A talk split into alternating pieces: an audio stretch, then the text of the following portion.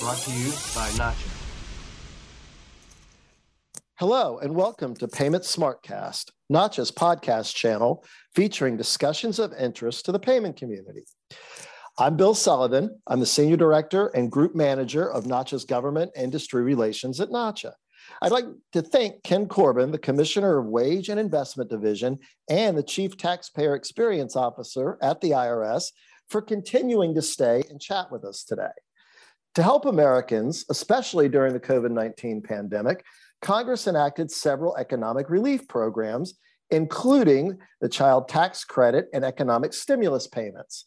I want to thank Ken for joining us to talk about how the IRS made sure these dollars arrived safely and securely into many Americans' bank accounts.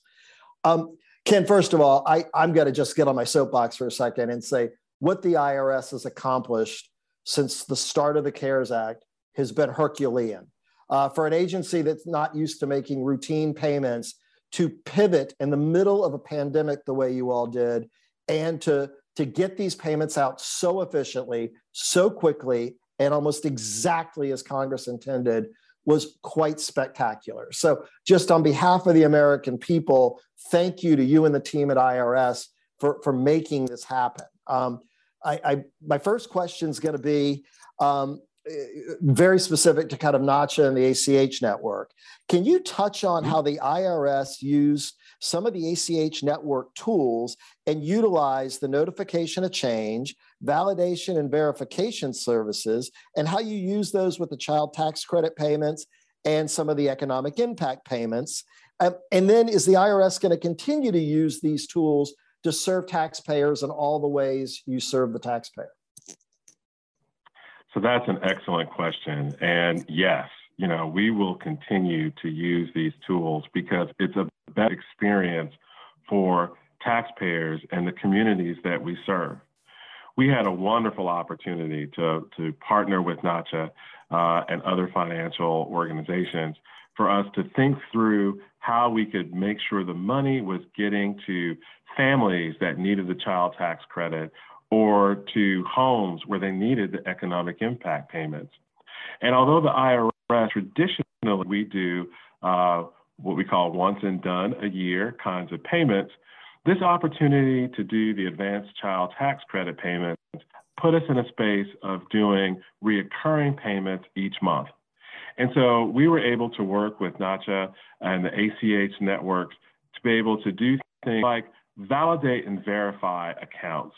And this made sure that as we were sending money out of the Treasury and going out to the financial institutions for real people to get their money, we were able to have a better sense of comfort that that money was going to the right account at the right time for the right person.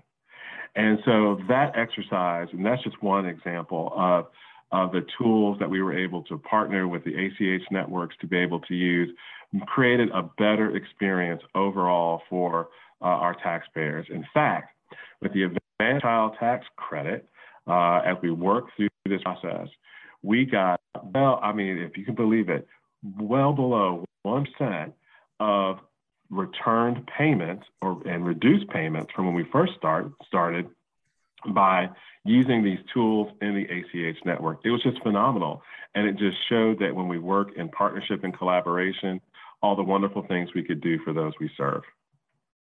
No, Ken, that's that's fantastic. And actually, I was going to mention that that amazing drop. And not that you had a high percentage of return to begin with, but to, to get that percentage level so low that you all were using some of the tools uh, during the child tax credit payments is is really a testament to how hard your team worked and and how these tools can help um, uh, the, the government better serve the the end user. And we're we were really happy to be a part of that and happy to to help um, advise on some of those uh, tools and uh, look forward to working with you guys in the future, whether it's tax payments or more uh, pandemic related payments. Um, I also just quickly wanted to touch a little bit on um, in September, the IRS utilized same day ACH, and it was really the first mm-hmm. time mm-hmm. The government on any kind of wide scale level has used same day ACH. And I believe it was about 430,000 September uh, advanced child tax credit payments were made using same day ACH. Um, how did that process go? And do you see a use for same day ACH in the future? I do. You know, uh, so the process was very, very, very smooth for us. And the, the reason why that process was smooth is that we have such a wonderful community of practice with NACHA and others, BF Bureau of Fiscal Services, and other Treasury partners that we pre planned, coordinated, and worked together in order to create those payments for September. And so the process for us was um, really an, an, an, excellent experience. And what we found uh, using same day ACH is that it gave the communities we serve immediate access to the funds. Gave them immediate access to the money. And I have to tell you, September is when school starts. It's when kids are, you know, backpacks and school supplies. So it was more important than ever uh, that that September payment, that same day ACH, uh, go off smoothly, and it did, and it did. Uh, from that, we learned number one that we're able, and, and, and I will tell you, it's always great when you get that lesson to learn that we are able to do that, and with such high numbers. Uh, I do see same day ACH uh, in our future. We just have to work together in our community of practice and come up with what we would call what's next uh, to see where we play same day ACH. And, and Ken, to even add, and, and I completely agree with how important those timely payments were being made the same day. Those payments just happened to go out on a Friday. So even folks, as they were entering the weekend, didn't enter that weekend waiting for a check to clear or waiting for uh, their child tax credit payment. They had access to that money on Friday uh, before a weekend in September. So I think even the timing of it was fantastic, where it wasn't the traditional you submit the ACH file for a future date of being uh, funds availability. They were submitted and the funds were available within hours, not one to two business days. So uh, that was fantastic, and the timing couldn't have been better. Um, I also am going to add just we recently got um, some quarterly statistics, and uh, same day ACH volume increased 75% over the fourth quarter in 2020.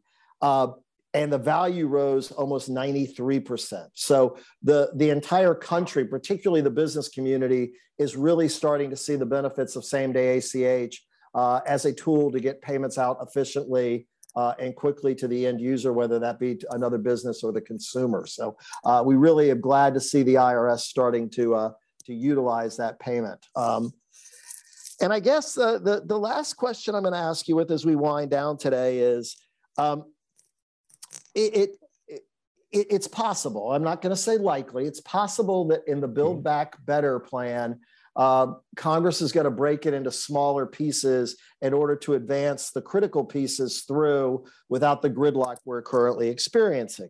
Um, if Congress enacted the child tax credit payments for 2022, would that complicate the IRS mission to process uh, those payments in the middle of tax filing season? You know, we we value and really look at all of our experience on the new programs we've picked up the past two years during the pandemic. Um, and like any new legislation, um, we will do our best to interpret and carry out any new laws or priorities uh, our country needs. And we have a great relationship with our Treasury team, uh, Treasury Department. And so I, I will say this that we have learned so much from same day ACH to, um, you know, notification of change, validation and verification services. We have learned so much in the past six months, and we take those lessons with us into 2022. So that if Congress envisions or passes a new component uh, of reoccurring payments for uh, the IRS, I, you know, I think we will be positioned in partnership with everyone here at NACHA and, uh, and our other partners to be able to deliver on any legislation that that comes out. Uh, we're excited about the opportunity to do our mission uh, and to carry out new laws. Um, we've just been kind of reinvigorated over the past couple of years by being able to serve in a different way. Ken, I want to thank you for the time you took today uh, to talk with us a little bit about the IRS's role and the pandemic payments, whether they be the economic impact payments and the three rounds of those, or the six months of advanced child tax credit payments. Uh, the efforts to do that uh, while also processing all your tax refunds and tax filings was remarkable. Uh, thank you very much, Ken Corbin, the Commissioner of Wage and Investment Division and the Chief Taxpayer Experience Officer at the IRS. We really appreciate you joining us today.